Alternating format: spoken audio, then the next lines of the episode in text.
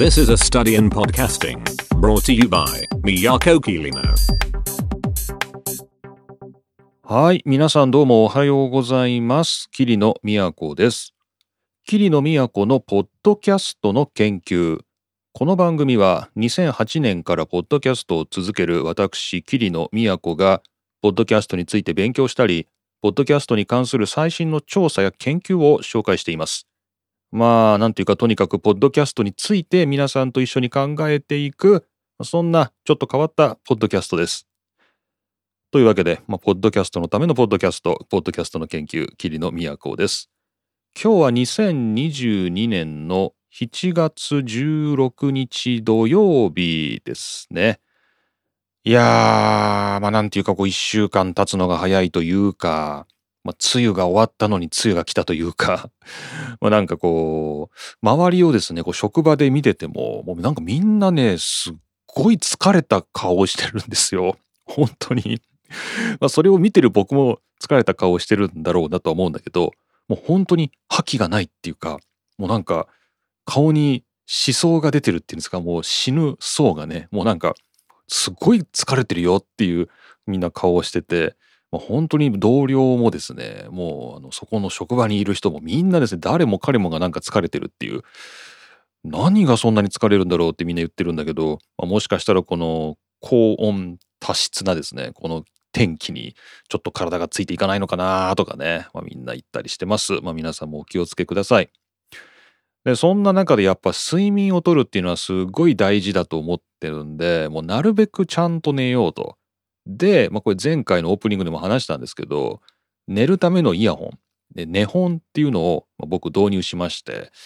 で、このワイヤレスの Bluetooth のね、こう寝る時のまあイヤホンなんで、ものすごいちっちゃくて、まあ、あんまり電池が持たないんだけど、寝返りをしても邪魔にならないと。まあ、そんなの買ってみて試してますよと。で、この前言ってたのが、この耳にこう耳栓型で入れるやつで、まあ、こう耳栓として入れるので、こう外のノイズを遮音して、まあ、それがよりこう睡眠にいいんですよっていうね、まあ、そんなシステムになってるんだけど、まあ、ちょっとこう熱くなってくると、その耳栓の部分にこう汗が溜まる、まあ、ちょっとなんか嫌な感じがするっていうので、その耳栓の部分のラバーの部分、シリコンの部分をちっちゃいやつに変えたらいいんじゃないかと。で、変えてみますと言ってたと思います。で、変えてみました。で、1週間経ちました。結構いいですね。あの、良かったです。こう、全然取れるっていうことはないです。ただ、まあ、耳栓としての機能は失われてしまったんで、外の扇風機かなこの時期だと、まあ、扇風機のノイズとかそういうのを遮音してくれるっていうことはなくなったような気がするんだけどまあでもこう耳はこうなんかスカスカしてるというかこう空気が通るので、まあ、ちゃんとポッドキャストは聞けるし、まあ、寝る時僕ポッドキャスト聞きながら寝るんですけど、まあ、ポッドキャストはちゃんと聞けるし、まあ、寝てる間に耳から落ちるってこともないし今のところ快適ですね。うん。だからこう AirPods Pro とかねこう外を歩く時のこうカナル型のこう耳栓型のイヤホンっていうのはこう自分の耳の穴の大きさに合った、まあ、ちゃんとしたをつけないと、歩きながらポロッと落ちちゃったりするから、ま、それは大事だと思うんだけど、まあ、寝本に関しては寝る時のイヤホンに関してはちょっと余裕のあるちっちゃめのラバーをつけてても大丈夫なのかなっていうふうに、まあ、ちょっと今思ってます。引き続きまたこのまま実験を続けていこうかなと思います。というわけで、えー今回もポッドキャストの研究第43回目まあ夏が近づいてきまして皆さんお疲れのところだと思いますけれどもこれを聞きながらよく眠れるような穏やかな番組作りを心がけていきたいと思います。今日もいつものようにニュースをご紹介してメイントピックをお話ししてと、まあ、そんな感じでいつも通り進んでいきたいと思いますのでよろしくお願いします。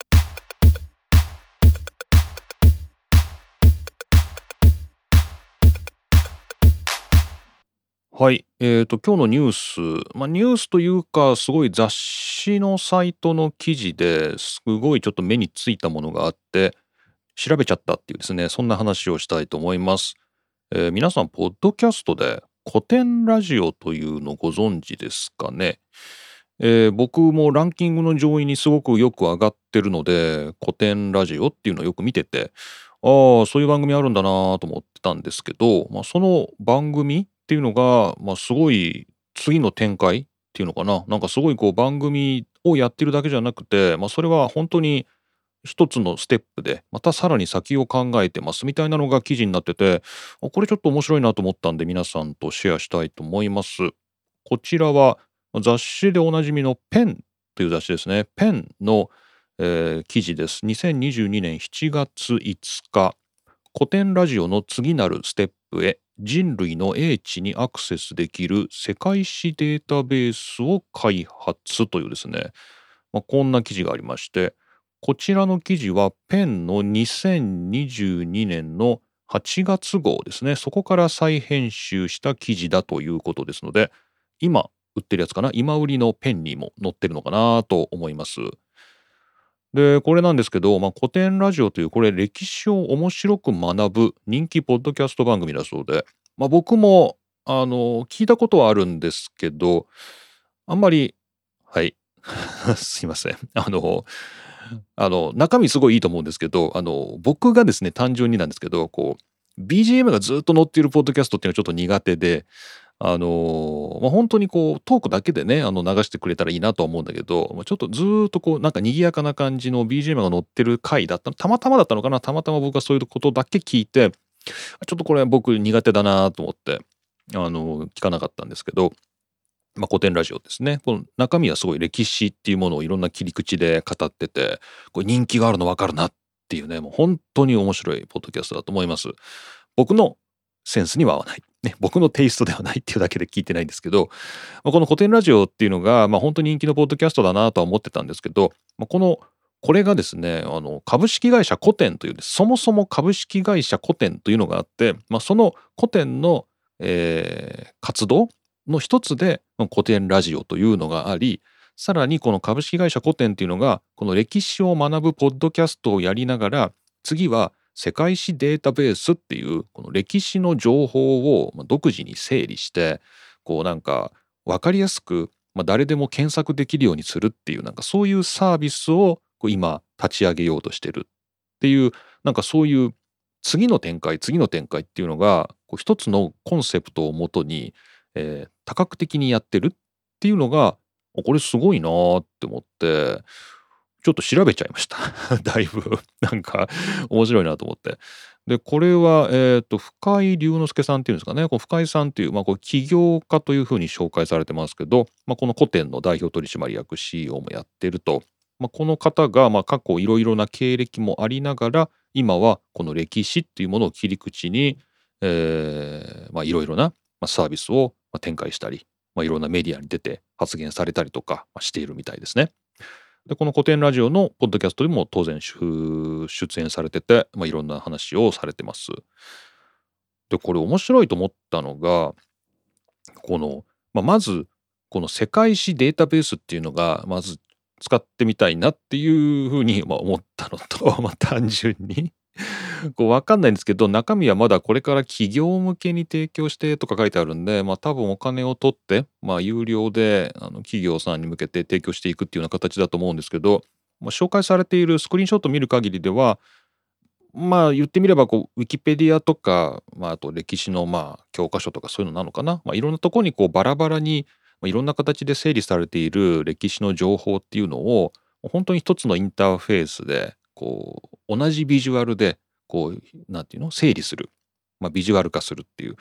そういう風で、まあ、年表一つとっても例えばこうずっとですねこうこの時に誰が、まあ、生まれて誰が亡くなったみたいなそういう年表の中にね落とし込まれる情報もあるしこう何か歴史の重大な事件があったとかあとはまあこの時からこの時までこういう王朝があったとかなんかそういうのをこう全部こう自分の知りたいような情報だけじゃなくてこう一望することで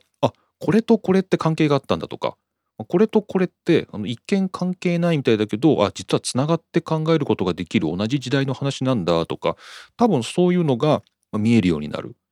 でそれってやっぱ紙の情報では非常に難しくて、まあ、ある意味で歴史オタクというかこう歴史を知り尽くした人は頭の中で結びつけたりできるんだろうけどそういうのをいろんな人ができるようになるよっていうデータベースを提供したいっていうのはこれは面白いんで使ってみたいなって、まあ、まず思った。でそれを作るまあ、前にまずこうポッドキャストをやってて、まあ、そこで、まあ、この古典ラジオのページ見ると分かるんですけど毎回毎回ですねまあ本当にいろいろな、えー、面白そうなトピックを用意されてて、まあ、それを3人ぐらいですかね、まあ、3人ぐらいのまあ雑談形式でまあお話ししてる最新だとアヘン戦争の話をしてますね。でその前が日露戦争。えー、などですねまあ毎回毎回あのいろんな切り口で、まあ、お話ししててすごい面白い。でこれもありですね。で歴史で攻めていくっていうところがこれいいなぁと、まあ、一貫した展開だよなぁと思っていいねと思ったんですよ。でですねまあ翻ってですね、まあ、自分にブーメランが返ってきて、まあ、例えばこのポッドキャスト、まあ、ポッドキャストの研究なんですけど、まあ、ポッドキャストの研究っていうタイトルなものですから、まあ、ポッドキャストについて話すポッドキャストですよっていう、まあ、今のところそういう、なんだろう、えー、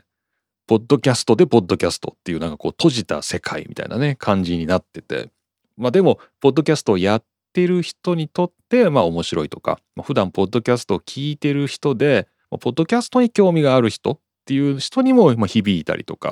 まあ、なんかすごいニッチなところをまあ攻めてるポッドキャストだなと自分では考えてるんですけどこれなんか次の一手あってもいいよなっていうふうにこの古典ラジオさんの話を読みながらちょっと考えてみたんですよね。まあ、でもまあ特に何かあるというわけではなく、まあ、うちは全然そんな株式会社でとかねこれを収益化してこうビジネスとしてこう何人もの社員を養わなきゃいけないとか全然そういうプレッシャーはないのであのもうちょっとこう自由な立場なんで、えー、何かこう事業を起こさなきゃいけないっていうことはないんだけどやっぱりこのポッドキャストをやったことによってなんかこういうことができましたよみたいなのは全然あってもいいなと、まあ、思ったわけ。で、まあ、やっぱ論文書かなきゃダメだねってちょっと思ったんですよね。これを読んでね。古典ラジオさんのやつをね。やっぱポッドキャストの研究っていうポッドキャストをやってるからにはこのポッドキャストの研究から研究論文ができましたよみたいなこれってちょっとリスナーの人にも面白いのかなとなんか思ってねこれやっぱ真剣にやんなきゃいけないんじゃないかなってちょっと思ったんですけど皆さんどうですかね？まあ普段聞いてるポッドキャストから論文ができましたなんていうのは、まあ、もしかしたら面白いのかなっていうねふうにも思いました。それにまあ僕自身も、まあ、前からねなんか論文書かなきゃなとかねまあこれはなんか論文のためにも研究論文調べとかなきゃなとかなんかブツブツ言いながらやってたんですけどじゃあ本当に何月何日の論文として書くかっていうとねまだそんな全然目標とかねこう全然計画は立ってなかったんだけどこれやるかと。この論文書くかと、まあ、せめてねこう論文っていう、まあ、論文なんか全然こう載せる時の審査とか、まあ、ある程度のクオリティとかもちろんそういうものは求められるんですけどこう商業出版するものとは違うのでこう売れなきゃいけないとか、えー、なんか読者のねこう手に取ってもらわなきゃいけないとか、まあ、そういうなんていうの？商業的なプレッシャーっていうのはないメディアです。けどでもまあなるべく多くの人に関心を持ってもらって読んでもらったり、えー、まあ引用してもらったりやっぱそういうものはやっぱ論文としてはすごく大事なファクターなので、まあ、こういうポッドキャストっていうのは全然まだ日本語であの日本の中でねこうポッドキャストの研究っていうのは僕が見ている限りでは本当にないです。ないですね。英語圏の論文ではまあこの番組でも多々紹介しているように、まあ、かれこれそうですね10年15年ぐらいの、まあ、培われたですね研究史ですね研究の歴史みたいのがあるんだけど本当に驚くほど日本でその研究を受けて研究されているものっていうのが見つからないのでうんまあちょっとなんか日本語圏でというのをね、まあ、狭めるのもなんですけど、まあ、なんかこのポッドキャストの研究っていうものを起点にしてポッドキャストの研究したらこれ本当に面白いんじゃないかなと いうふうに思いました。はい、という、はいまあ、そんなことを考えさせてくれたこの株式会社古典もね、えー、深井さんっていうのがやっているそうですけれども、まあ、そこがやってるポッドキャスト古典ラジオこれ大人気番組ですね。でそこが今度は世界史データベースっていうのを出してまたこうビジネス化していこうとしているっていうのがちょっと面白かったのでご紹介しました。はい、えーこちらの記事はペンですね、えー雑誌のペンの2022年8月号に掲載されているもの。これが一部ウェブに転載されていました。ペンで古典ラジオの次なるステップへ人類の英知にアクセスできる世界史データベースを開発という2022年7月5日の記事をご紹介しました。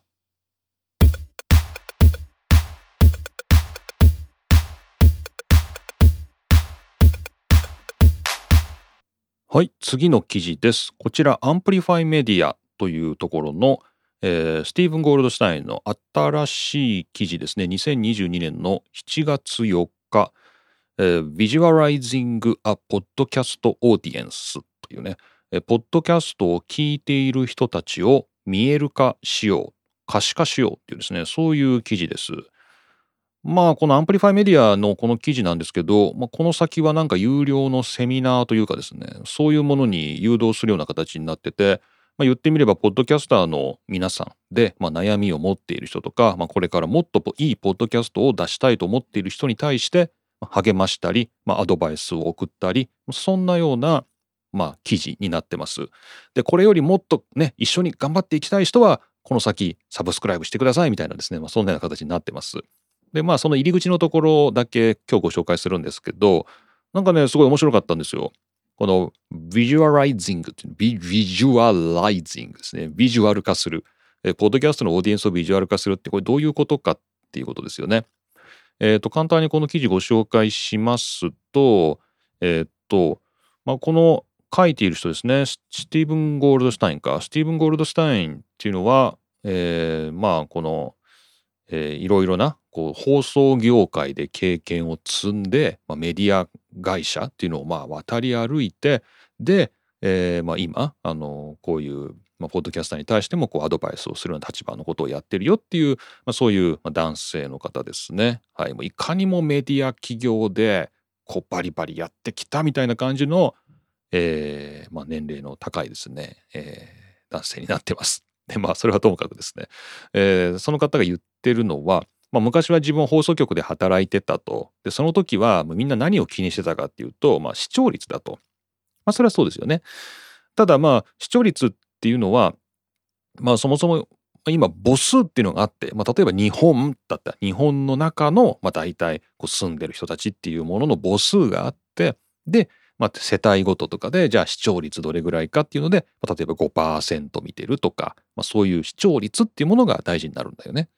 ただ、まあ、ポッドキャストみたいにこう世界中にネットで配信っていうとちょっと母数わからないんでこう母数わからないのであんまりこう視聴率という形ではもう今、えーその価値が番組の価値が測れないんですよね。視聴率を争うっていうことは、まあ、我々ないんですねポッドキャストでは。ってなってくるとまあ面白いコンテンツ面白いトークね面白い内容、まあ、いろんなものであのポッドキャスターは勝負するんだけど、まあ、一体これはじゃあ何によってその成果が測られているかっていうと、まあ、今は例えばこうどれぐらいの人が毎回聞いてるかっていうこう何十人何百人何千人何万人っていうねこうオーディエンス、ね、お客さんの数どれぐらいのリスナーがいるのかっていうことが、まあ、とっても大事になってると。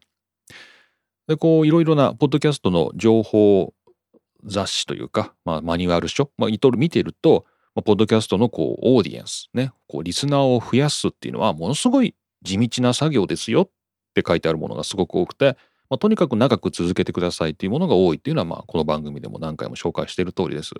でも、まあ、その一方でここでゴールドシュタインが言ってるのはこう増やすのはすごく難しいんだけど失うのは簡単ですと。まあ、こんな感じでですね、ポッドキャスターの不安を煽ってくるわけですよね。はい。で、えーそこで書いているのが、えーあなたがどれくらいの規模のこうリスナーに話しかけているのかっていうのを、こう、絵でね、想像してみましょうっていうのがこの記事の、まあ、主主の主目的、フォーカスなんです。だなので、これ記事見てもらわないといけないんですけど、まあ、つまりここには、だいたい250人ぐらいだったらこんな感じですよ。例えばこう大学の講義室が満席なぐらいですよ。とかこう写真が出てたり。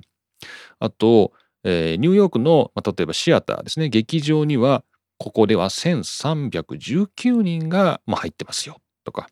あとこう1万人の人が聞いてるポッドキャストだったら、まあ、こんな感じですよ。とかね。もう例えばこれホールなのかな、まあ、ホールが満席なぐらいですよ。とか、まあ、2万人だったらもうこうスタジアムが満席なぐらいですよとかね。こう、まあ、10万人でもね、まあ、こう野球場なのかな？これあ違うこれはあのフットボールですね。アメリカのフットボール。アメリカンフットボールで万人で10万人ですよとか。まあこんな感じでいろいろどれぐらいの人が集まるとこれぐらいの感じなんですよみたいなことが、まあ、写真で示してある。ね、これ面白いんですよね。なので、ポッドキャストやってて、まあ、大体アンカーとかもそうなんですけど、まあ、大体これ何人ぐらいが聞いてますよっていう表示があるので、まあ、これをもとに一体自分がどれくらいの人たちを前にして話しているのかっていうのを想像してみるといかに自分がどれぐらいね多くの人の時間をこう何て言うの、えー、消費するのに価値のあるコンテンツを提供できているかどうかっていうのを真剣に考えることができますよっていうね多分そういうあのニュアンスで、まあ、いろんなものが出てます。でこれ結構ねやっぱ面白いと思うんですよ。僕最初ねよくあのもう一個 F1 のポッドキャストやってるんですけどあっちが始めた時が4年前なんだけど4年前の冒頭なんてもう本当に10人ぐらいしか聞いてなくて10人聞いてたかな？5人とか。で本当にあのこれ飲み屋で話してるのと変わんないですよねみたいな、えー、トークをあの1回目とか2回目とか聞くと多分してるんですよね。でもそれってこう要するにリスナーをビジュアライズしてたとこう見える化してたそうするとまあ居酒屋ぐらいですよねみたいな感じだったんだけど、まあ、それがまあいつの間にかねこう50人になり100人になり、300人になりですねまあ、なんだかんだでもう一番こう再生回数がいくやつとかとも1,000人とか聞いてるみたいな、まあ、それぐらいの規模になってきてます。そうなってくるとこのシアター満席の人たちを前にして僕がああなくだらない投稿をしてるっていうふうに考えるとこうまずいんじゃないかなとかねこれ大丈夫なのかなとかなんかちょっと思ったりとか結構あの考えさせられるものがあって面白いですね。でちなみにこのポッドキャストの研究っていうのは、まあ、大体大学の中規模講義室を、まあ、埋めてるぐらいの人たちが聞いてるって感じなんで、まあ、僕の仕事からすると、まあ、普段大学で講義してますので、まあ、大体リアルに想像できる数っていうのは、まあ、本当に少ない小さなゼミだったらまあ10人とか、まあ、15人とか、まあ、それぐらいのところから大規模な、えーまあ、レクチャーシアターというか、まあ、一番大きな講義室でまあ300人ぐらいまでは、まあ、僕は普通に本当にリアル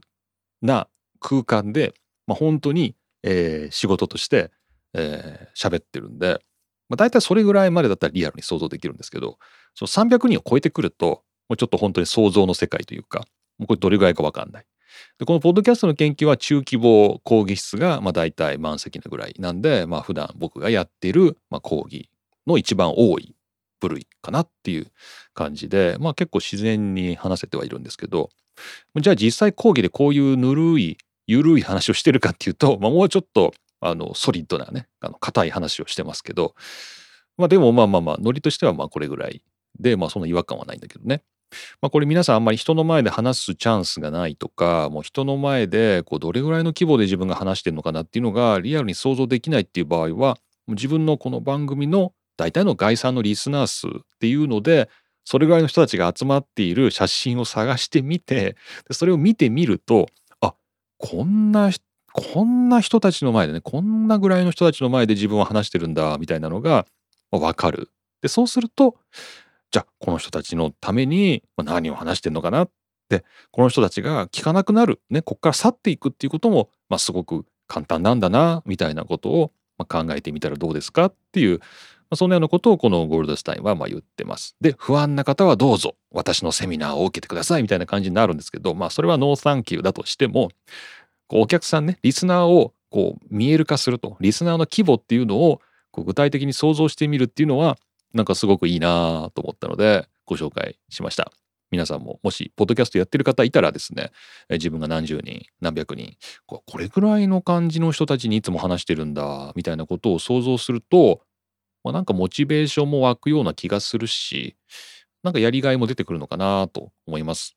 はい。というわけで、こちら、 Amplifi Media の英語の記事です。スティーブン・ゴールドスタインの書いた、えー、Visualizing a Podcast Audience という2022年の7月4日の記事です。えー、ポッドキャストのリスナーを見える化してみようという記事ご紹介しました。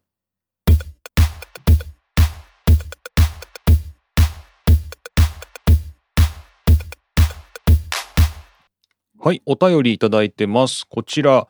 えー、今までハッシュタグ案内してなかったんですけど、えー、ハッシュタグ、ポッドキャストの研究というですね、シャープ、ポッドキャストの研究というのをつけてツイートしていただいた方がいて、ありがとうございます。こちらで拾いましたので、ご紹介します。えー、栗ごはんさんです。ありがとうございます。えー、ポッドキャストの研究、番組をこう描くようにデザインするという話について、桐野先生の昔の番組のオープニングはいつもかっこいいなと思って聞いていました。ありがとうございます。作り手の気合や技量がこもっていて、聞き手も背筋が伸びる気持ちでした。もちろん、ゆるく聞ける今の番組も好きです。ということで、栗ごはんさんどうもありがとうございます。あの、本当にね、昔の番組、だから僕が2008年ぐらいからやってたやつかな。その前のね、F1 の番組だと思うんだけど、もう本当にオープニングが1分半ぐらいあって あの、長いよっていう、長い長いっていう、今、今聞くと僕思うんですけど、まあ当時としてはまあそれなりに、まあ、確かにこう気合を入れてというか、まあなんか力を入れて、まあ、準備はしていたので、まあ、その辺をこう栗ごはんさんが感じてくれてたっていうのはすごい嬉しいですね。嬉しいですね。ありがとうございます。なんかね、本当にオープニングとか、あとさっきも言ってたんですけど、この番組に BGM を入れるかどうかとか、これって本当にこの番組の根本的なデザインとしてすっごい大事だと思うんですよ。でやっぱりなんか BGM 入れてないとダメだなって最初すごい思ってたので僕の前のやってたシリーズの F1 の番組なんかは常に BGM が入ってたと思います。まあ、BGM 入ってるとちょっとなんかこう FM ラジオっぽいというか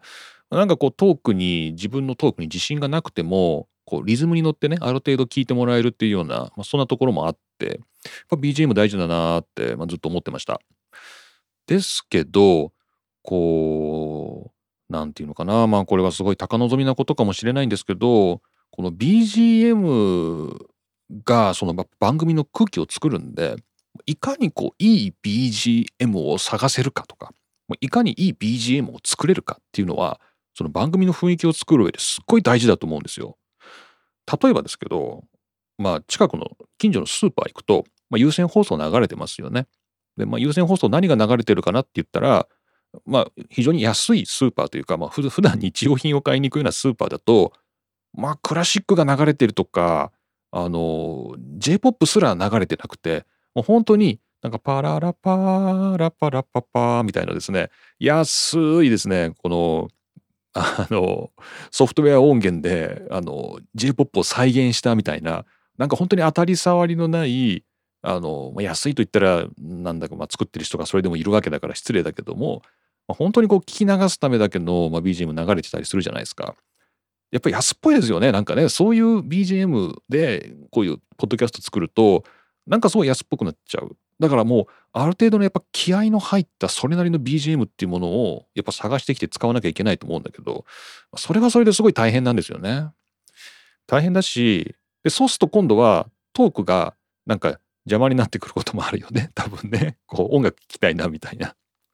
だからまあいろいろ考えてこの新しいシリーズではもう僕は BGM は一切入れないと、えー、特にメインパートのねトークのとこには入れないという判断にしましたしオープニングもまあさっさと終わらせると。まあ、10秒もあればいいだろうと。まあ、そんな感じになってますが、まあ、これはこれで今の、まあ、僕の考え方ということで、えー、まあ前のも良かった。ありがとうございます。栗ごはんさん。で、今のも良かったと。ありがとうございます。はい。まあ、BGM 入れるか入れないか問題ってありますよね。はい。で、えっ、ー、と、もう一個栗ごはんさんつぶやいていただきました。ありがとうございます。ハッシュタグ、ポッドキャストの研究付き。番組のテーマから外れた質問ですいません。桐野先生の都の子の字は孟子や聖徳太子のように先生という意味が込められていますか？というですねクリオンハンさんの質問ありがとうございますあこれは今まで聞かれるようで聞かれなかった、まあ、もしかしたら皆さんの中でタブーになっていたのかもしれないんですけど「こう都」っていうですね「子」っていう字はこれなんでついてるんですか？っていうね質問でありがとうございます。で実は僕この孟子の詩とか孟子ってあの中国の思想家ですね。孟子の詩とかあと聖徳太子これは日本ですけどもこの太子の詩とか、まあ、これ両方とも「子」というね都の「子」と同じ字がついててこれが先生だっていう意味を知らなかったです。今まで。栗ごはんさんに言われるまで。あそうなんだと思って。これ先生って意味なんだっていうのが知らなかったんでこれからはあの先生っていう意味ですって言おうと思います。はい。ただですね今までどう思ってたかって言いますとこの「子」っていうのはあの例えばまあ歴史上の人物で投げると、まあ、小野妹子とかね小野妹子とか男性だと思うんですけどこうこの「子」って何かっていうとこう親しみの気持ちでこう人の名前につけるこう継承みたいなね。あのそういうあのなんとかさんとかなんとか様みたいなそういう人の名前にこう親しみの気持ちからつけるこの子っていうの。これは昔はもう男女ともどちらにも使ってたんですけどもあの時代が下るに従って女子にしか使わなくなったっていうね。あのそういう「子」というですね、えー、名前につけるっていう、まあ、そういう習慣がまあ日本の文化の中にはあったんだけど、まあ、その意味での「まあ、子」っていうのかなまあなんかえー、まあ3ぐらいの気持ちで、まあ、これは別に男女どっちにでも使ってましたよねみたいな感じのノリで「あの子」つけてもいいよなって思ってあのつけてます。はい。のでまああんまりその先生の位置って意味変わらないかもしれないんですけどでもやっぱなんか先生って意味があるんですよねっていうのは、まあ、今後使っていこうかなと あのもしあのなんかこう取材じゃないですけど聞かれることがあったらちょっとそういう説明をしようかなって思いますので栗ごはんさんどうもありがとうございます。はい。これは孟子や聖徳太子と同じですっていうふうに今後はちょっとそれも説明に加えていきたいと思います。ありがとうございます。というわけで、はいえー、皆さんからの、まあ、いろんなお便りメッセージいただいて、えー、これをご紹介する時間とってます、えー、マシュマロですね、え、匿名で送れるマシュマロのリンク貼ってありますそちらから飛んで送っていただいたり、まあ、今回栗ごはんさんが送っていただいたようにツイッターで、えー、こちら、えー、桐野都アットマーク Dr. キリノ、ドクターキリノというアカウントがありますので、まあ、そちら宛てのリプライをつけていただいたり、えー、シャープ、ポッドキャストの研究っていうね、この番組の、えー、名前のハッシュタグでつぶやいていただいたりして、まあ、こちらが拾えばですね、またそれもご紹介したいなと思いますので、まあ、皆さんぜひお気軽に番組に参加してみてください。ありがとうございます。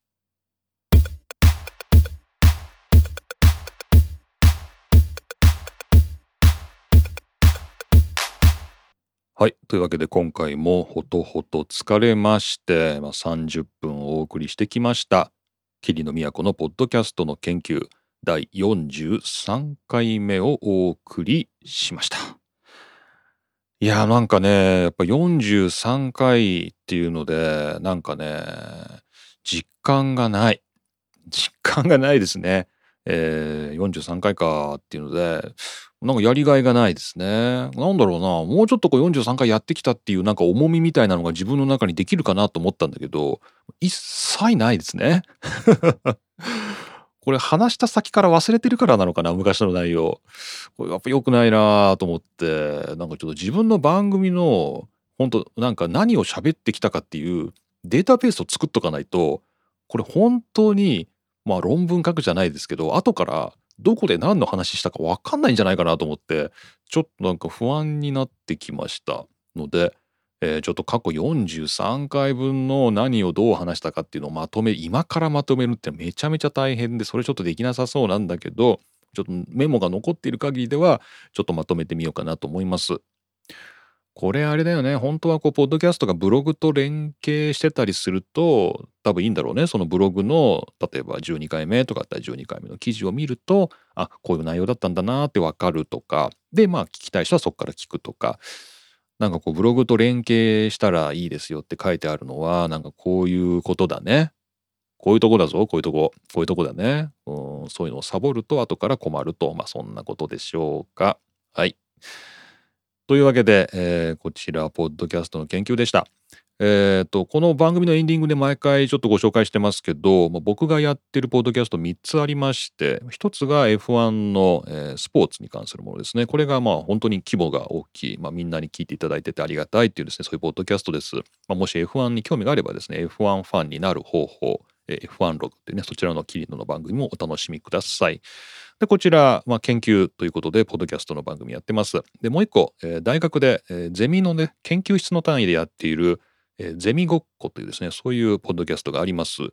こちらももう12回目ぐらいですかね、10回超えて、まあ、軌道に乗ってきまして、まあ、次々とですね、うちの研究室の大学生が出てくるんですけど、まあ、みんな本当にねちゃんと喋るんですよね。なんか本当にびっくりであの何、て言うのかなこう映像もそうですけどこう若い世代っていうのはなんかこうラジオもこうテレビもなんかそういう文法みたいなのが自分の中にちゃんとあるんだなっていうのがもう本当に話しててびっくり。皆さんもですねあのそういう若い世代の本当に二十歳ぐらいの子たちが、まあ、どんなことをどういうふうに話すのかっていうのは多分興味も終わりだと思いますのでまあ、もしよかったらゼミごっこというのも聞いてみてください。はい。という感じで、えー、まあのんびり3つやってます。まあ本当にほとほと疲れることですね。はい。というわけで皆さん夏暑くなってきますので、まあ、お疲れが出ませんようにですね、本当によく寝て過ごしてください。というわけで今回も霧の都がお送りしました。